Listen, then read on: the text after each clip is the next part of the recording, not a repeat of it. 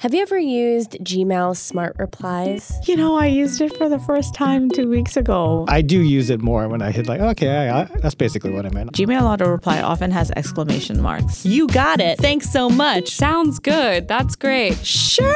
Exclamation mark. It's just the straight back and forth that no one really wants to do anyway. If someone is like auto responding thank you to me, I'm good. I never type out thank you in an email. I just do the TY. It's never going to get that. We are all just literally having the same conversations with another. And Gmail knows this, the world knows this. I think that when I respond to people who I don't like or who I want to limit conversation with, I think, oh, maybe I should just hit that button. Hello, and welcome to Why'd You Push That Button, a show where Kaitlyn Tiffany Hello. and Ashley Carman, that's me, examine all the choices that technology forces us to make. And today we are talking about Google Smart Replies, which are automated suggestions that Google makes in Gmail for you to reply to emails. Our sexiest episode Mhm. ever. You best believe we're getting sexy. We're talking email.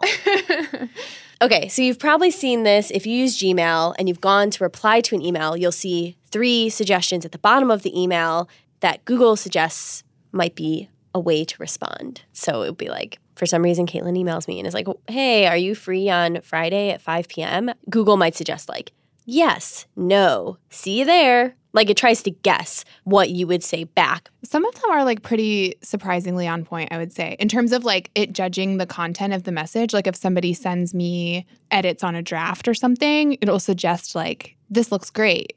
I'm like, dang, well, I have some quibbles with some of the finer points of the edits. Where's my exclamation point? That's my biggest thing is balancing tone.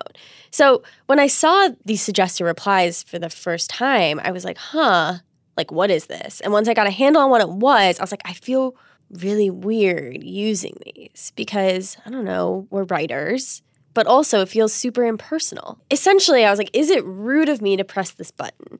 Like it might make my life easier, but how would you feel if I sent you an automated reply essentially? Right. And part of the concern is like, are people going to know that I used an automatic Mhm. reply instead of actually typing an email to them with my own two hands? Exactly. There's no message that says it was sent in that way. All this to say, Kaitlyn and I had some feelings about this, and like this should be a super uncontroversial topic. It's email replies, like email replies, unsexy, but people have really big opinions on them. There are so many takes on the internet. Earlier this summer, Gizmodo ran a headline that said Google Smart Compose, which is related to smart replies, it's just when you're typing as opposed to before you start typing, is shitty and definitely evil. Someone at Engadget wrote, Please don't send me smart replies. Hmm. And New York Mag ran a list ranking the responses in smart replies. This is this is just like me doing like a very literally a one second Google search. I didn't even look in the archives. That this was like first things that came up. Yeah. What are people getting so worked up about? Yes. That's the I think that's the question. Not like would you use them, but like why? Yeah. What is it about automating our language that gets people so hyped, so angry, generates feelings? We also want to know is it better to have software write our messages than not reply at all? This is a big question for me.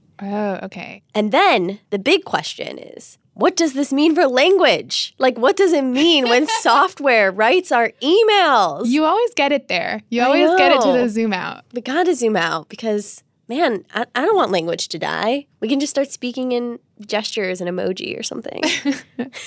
Okay, so what's your like what's your off the cuff take? How are you feeling going into this? So, full disclosure is that I've written about smart replies for The Verge, so I have like a slightly informed opinion. But I definitely, when I first saw them, was an alarmist. Like, I was like, uh, this seems bad. This seems bad. I don't like it. I was like, this is rude. I don't know if Google fully gets me. I feel strange clicking a button and not like, I just feel weird not thinking about what I'm writing and just selecting from a box. Even if I would write like great back, maybe I want to write great exclamation point. Maybe I want to write like great, comma, thank you. It just feels so strange to be like, you know what? Great period is good enough. Click, mm-hmm. move on. Yeah. Well, I think smart replies are probably more useful to people who have like a functional approach to email. Like for you and I, we're using email in a pretty like specific way. We're like schmoozing PR people to get questions answered. We're like choosing words very carefully in case they get screenshotted and disseminated online. But if you're just using email to have like logistical conversations with your spouse or like go back and forth with like a customer service rep at ASOS, like why not hit a It's thanks true. sounds great? Like It's why true. not? To me, it, it seems like kind of similar to the debate where people were like in iMessage, it has like the auto suggest of like replacing words with emoji. And people were like, oh my God, we're Oh, going to forget how to speak. That was a big day. But for the most part, people like have gotten very creative with emoji and they additionally still know how to use words. The emoji combo is a whole n- another language. Yeah. I get what you're saying. I still am a little hesitant. I'm still a little bit like, mm, You're seeing the Black Mirror possibilities. yeah, I'm not, I'm not loving it. But I'm super hyped about this episode because we're going to interview users, of course, who are going to, you know, give us their thoughts on this and how they use smart replies, if they use smart replies, how they feel, all that. Mm-hmm. But then I am beyond hyped because we're chatting with a linguist. This is our zone. Oh my this is our zone. We're chatting with a linguist about what smart replies and smart compose and automated writing really means for society. She's going to tell us if language is going to die, which would mean she'd be out of a job. So hopefully Wow. I think a lot of people would be out of jobs. We'd be out of and jobs. very confused. Subliminal messaging. It's the future. so we're just going to get into it. We're not going to bore you guys with any more email talk. So I chatted with The Verge's deputy editor, Liz Lopatto, about her smart replies habits. part of the nature of my job is that I get a lot of email. If I replied to all of my emails, I would never do anything other than reply to emails. And she says she didn't like them immediately. And I remember seeing them at the bottom being like, "Shh, wow, this sucks. We're automating like talking to people now. And then like two weeks later, I started using them. But smart replies enhance her tech experience. I just want to be super clear about how much typing on a phone fucking sucks since the Blackberry went under. They used to have like cool keyboards and you could actually like I have written articles on my phone before, which I can't do now with this touchscreen bullshit. And so like I think I just like gave up and like just hit one of the buttons and was like that is close enough, fine and sent it. And then it was like, well that was easy. Part of the reason I feel bad using smart replies is because the responses are super curt. But Liz says that she writes similarly in email, so no one seems to have noticed that software wrote her response. Like I tend to respond to emails with about one sentence just because again, like the sheer volume of like email I'm dealing with. Like I might genuinely care about how your kids are, but I'm not going to ask you that in an email because I have like things to do. That part of it is not different. The fact that you're getting like one sentence from me does not appear to have tripped anybody's triggers, but like again, I was sending one in sentence emails before the smart replies, so like that might be part of it. Now, so far on this episode, we've talked mostly about using smart replies in a professional capacity. And Liz says that she actually does use email to correspond with old friends, so in a personal way. And smart replies don't necessarily apply there. I have a number of old friends, including one who was like, I went to summer camp with him and we were like teenagers. and we have like in this ongoing email relationship. And it's a bit more like having letters, right? Like you like compose something, like you sit down, you spend time with it, you send it. And then, like, as you might expect, you don't get a reply for like a week or two or sometimes longer. And then you get another like long composed reply. And like that's also kind of like, I don't know how many people still do this, but I also write actual physical handwritten letters to people. And so, like, my personal email is much more like that than my work email is. She doesn't know if she'll one day use smart replies to answer those more personal emails. You know, here's the thing like, I want to say no, but I know myself well enough at this point to think that probably there are going to be times where it would be like I'm like on the phone and instead of in front of a computer or something and it's just easier. You know what I mean? Like I don't want to be the person who like sends a smart reply in personal correspondence, but like I can't rule that out about myself. Weirdly enough, though, she thinks using a smart reply is probably more rude than not replying at all. I don't think it's rude not to reply to an email. So it might be more rude to reply with a smart reply. Here's the thing a lot of the email I get is unsolicited email from strangers, and like some of it is insulting. So I don't feel bad about not replying. I try to reply, particularly if our readers email me. Like I usually try to at least say thank you for like emailing. But a lot of the times, like it just gets away from me. There's just too much email. And so like I live in a world in my head at least where like there is like a certain amount of like grace that's extended to you to not replying to an email because like you forgot or you got lost or like this is a thing I have done multiple times where I like got distracted by something and I had composed the entire email but I hadn't sent it. And so like the person emails me like a couple days later is like, "Hey, just wanted to check up on this." And I'm like, "I totally sent that email. What the hell?" And then I go and look at my drafts and I'm like, "Oh, I did not send the email."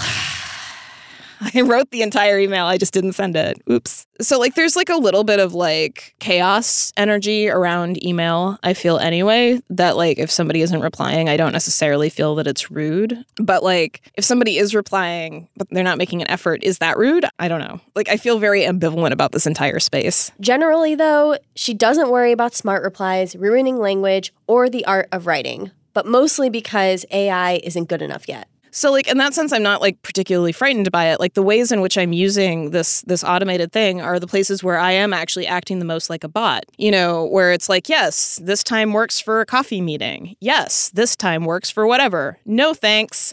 You know, like those moments where like I am like literally just going through some like rote social moment that's like the use case. And like i know that there are people out there who are going to say oh well ai will expand this all and like i got a lot of feelings about that but like the main one is that like i've been hearing promises about ai for a really long time and like we've scaled back somewhat what ai can do and what we think the potential is going to be and i think we're going to scale it back again because like this like glorious future of like ai writing or whatever like it's not here yet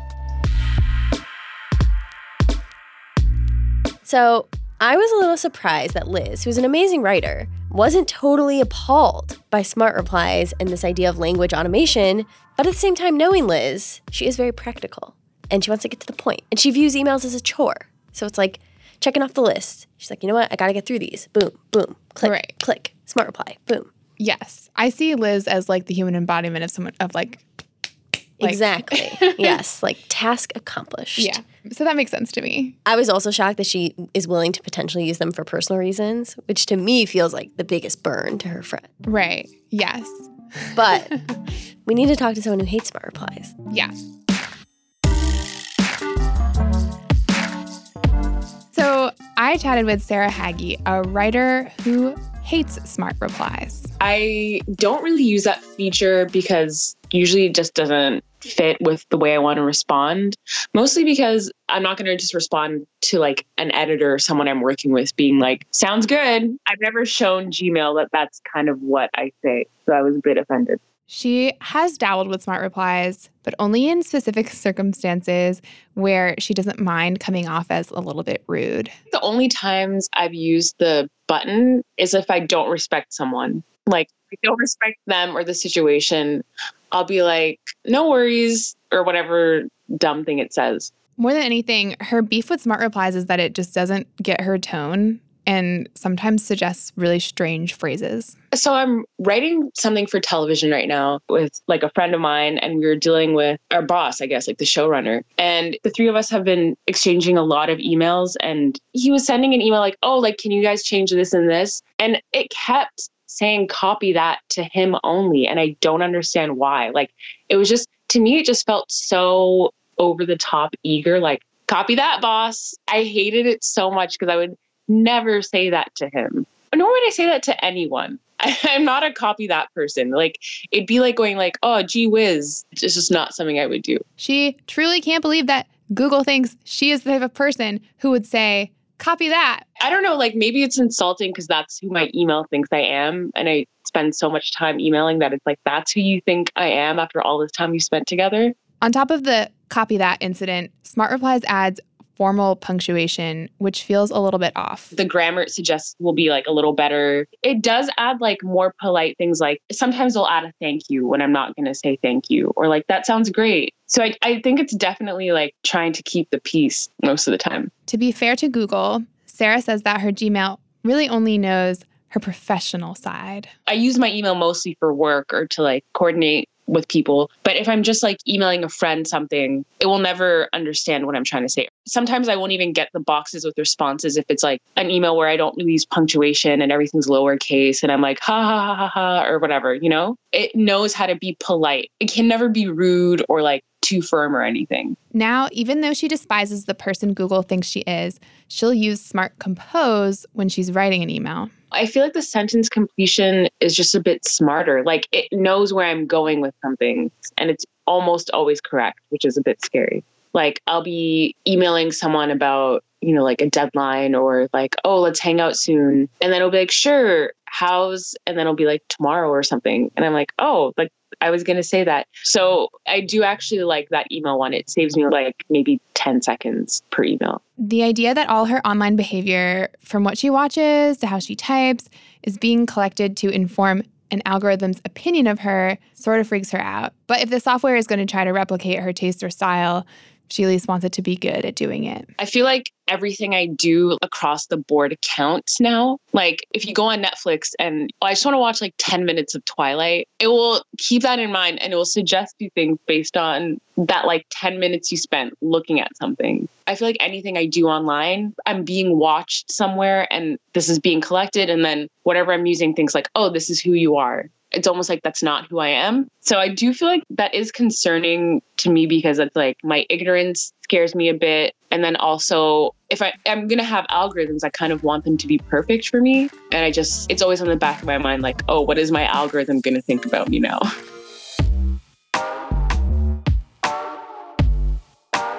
So it sounds like Sarah is way more precious about her language than Liz. Like she cares a lot more even in short responses, that people know it's coming from her. Mm-hmm. Unless she blatantly wants to disrespect someone. I thought that was really funny. I've definitely used that. Like, really? Yeah. Like, I mean, not specifically to be rude, but if I'm annoyed with someone and I know that I'm going to write a terse email in response, I'm like, I should just hit one of these auto replies so that I don't do that. Mm-hmm. So I don't like write something snippy, but it still is a little snippy. It's almost it's so like short. a, yeah. Okay. That makes, that's funny because I can imagine you being kind of harsh. oh, can you? so Liz sees it as like a tool to make getting through her massive email inbox easier. Mm-hmm. Sarah views it as like sort of yeah a tool to use against people she despises right well the other thing that sarah said was that is she's like i don't know like google learning all this stuff about me is kind of creepy but if they're going to do it at least they should do a good job, which is like, unfortunately, the same argument that Facebook uses when it's talking about why it needs to know every single thing about you with ad targeting. Because it's like people prefer when the ads are oh, specific oh, yeah. to their interests. So I don't know. We might be on a slippery slope with that one, Sarah. Yeah. And the AI really is not good enough yet. I right. Think. Right. So we've established that like mixed feelings exist on this topic. Mm-hmm. And everyone we've talked to is a writer. Yeah. So it's like interesting that writers themselves can have different opinions on this. Yeah. So now what we're going to do, we're going to chat with a linguistics professor who's going to help us understand a little bit of the history because yes, there is actually a lot of history of automated language and what we should all think about automating our own writing. And then of course, the big question. Is it destroying language? Oh my god. I'm I'm so excited for you to find some resolution here.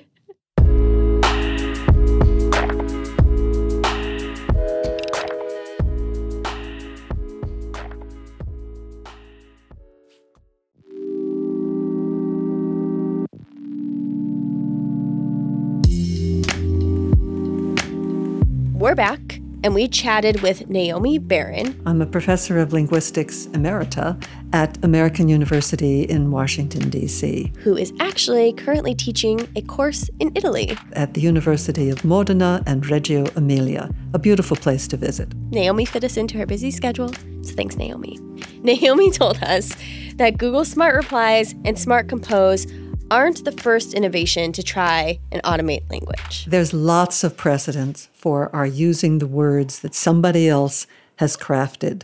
If you go back to the 16th century in England and in some of the continental countries as well, people were just starting to become literate on a somewhat larger scale, to want to write letters, sometimes letters that were of a business nature, but they had never written a letter before, so they didn't know how to do it. There were a whole sequence of books called Complete Letter Writers that started to be published that gave you template formats for how to write a letter for different occasions. There are lots of other precedents as well. One of my favorites has to do with the telegraph. And when it first came into being, it was largely utilized by businesses, in large part because messages were expensive to send. You charged by the word. And people, when they wanted to send messages, didn't know quite what to send. And if you didn't know what to send and you wrote out whole sentences to be transmitted, that got expensive. Western Union, the original telegraph company, finally came up with a plan in the early 20th century to try to encourage more ordinary people to send messages, birthday messages, condolence messages. And the way they did it was by saying, We will have a preformed message for you and it will contain, let's say, 15 words. But we're only going to charge you as if it were 10 words. So that would encourage people indeed to send these messages at a discount price. Okay, so before we did this episode, I had a really hard time thinking of any way we use pre formulated speech apart from these crazy Google smart replies.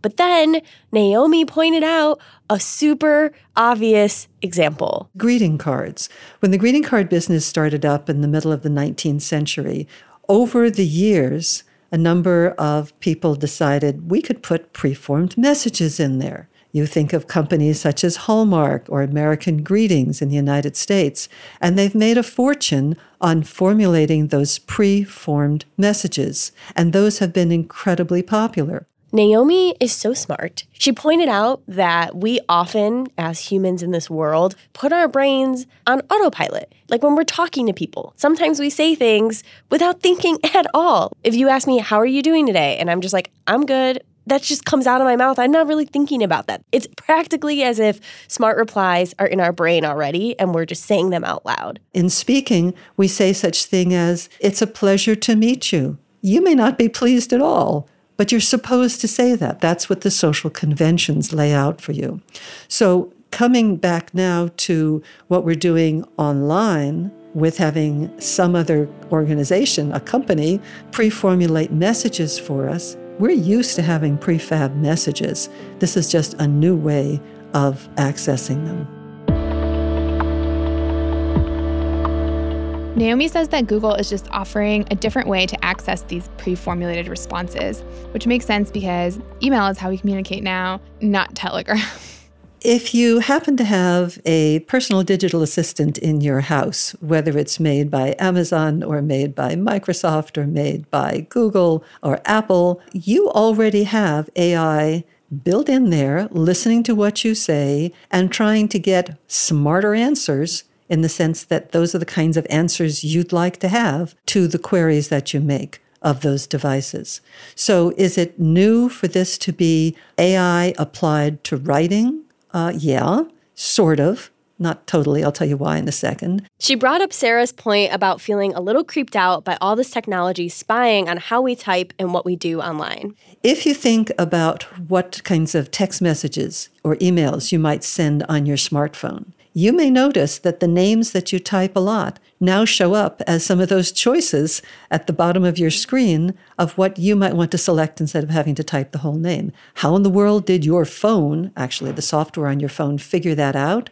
It's through AI software. That kind of programming has been available for quite some time. The only question is how you're marketing it, what particular functions you're putting it to. Does it feel a little creepy to have complex names correctly spelled at the, at the bottom of my screen? Yeah, it does. Is it convenient? You bet, because I'm not the world's greatest typist on my cell phone. Naomi is not an alarmist, and she's really not worried about automated language corrupting our culture or our words. If you want to just get a quick message out of meet you for lunch with a colleague, or got it, you'll have the memo by 10, that's one thing. If, on the other hand, you're working in a context that has a hierarchy to it, which most workplaces do, and you want the people higher up on the food chain in that hierarchy to see you as a person who is thoughtful a person who has respect where that's appropriate for one's colleagues, then taking those extra few seconds, because it doesn't take that much longer, to think out for yourself what you yourself would like to say, then doing a message that's not pre canned, even in the work environment, can be quite important. So the real question to me is what is your goal? And to the extent that we still care to say something that comes from our hearts, not from AI's hearts, and that had some thought put into it, then I'm not worried about the state of the language going to hell in a handbasket as a result of smart texting. She says that we'll likely make smart replies work for us and adjust them to fit the way that we naturally speak. One of the things we know about human language is we tend to tailor, at least in face to face conversation and in some of our online conversation, we tailor our language to our interlocutor, the, to the person with whom we're communicating. And I'd like to believe that one of the things that we will be doing with these smart messages coming up is saying either, yeah, that'll do, or that's not really what I wanted to say. I could type, it wouldn't take me that long. Naomi is so not an alarmist that she says if you're getting worked up over smart replies, you need to start imagining AI writing books because that's what's happening. So, oh my God. You people couldn't handle emails. Now we're at books. There's a, a, textbook that just got written, published by Springer Verlag, that was written based on an AI program trolling tens of thousands of articles and book chapters because Springer has lots of them.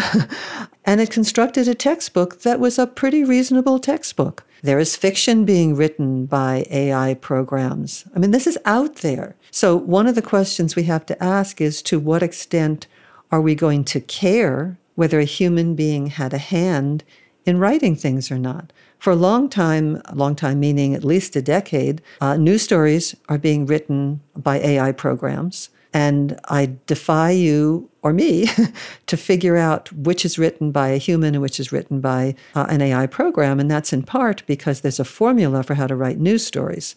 And you follow the formula, and a human can follow it, and an AI program can follow it. But what's going to be really interesting to see is how much we're willing to accept something that is not human created as okay.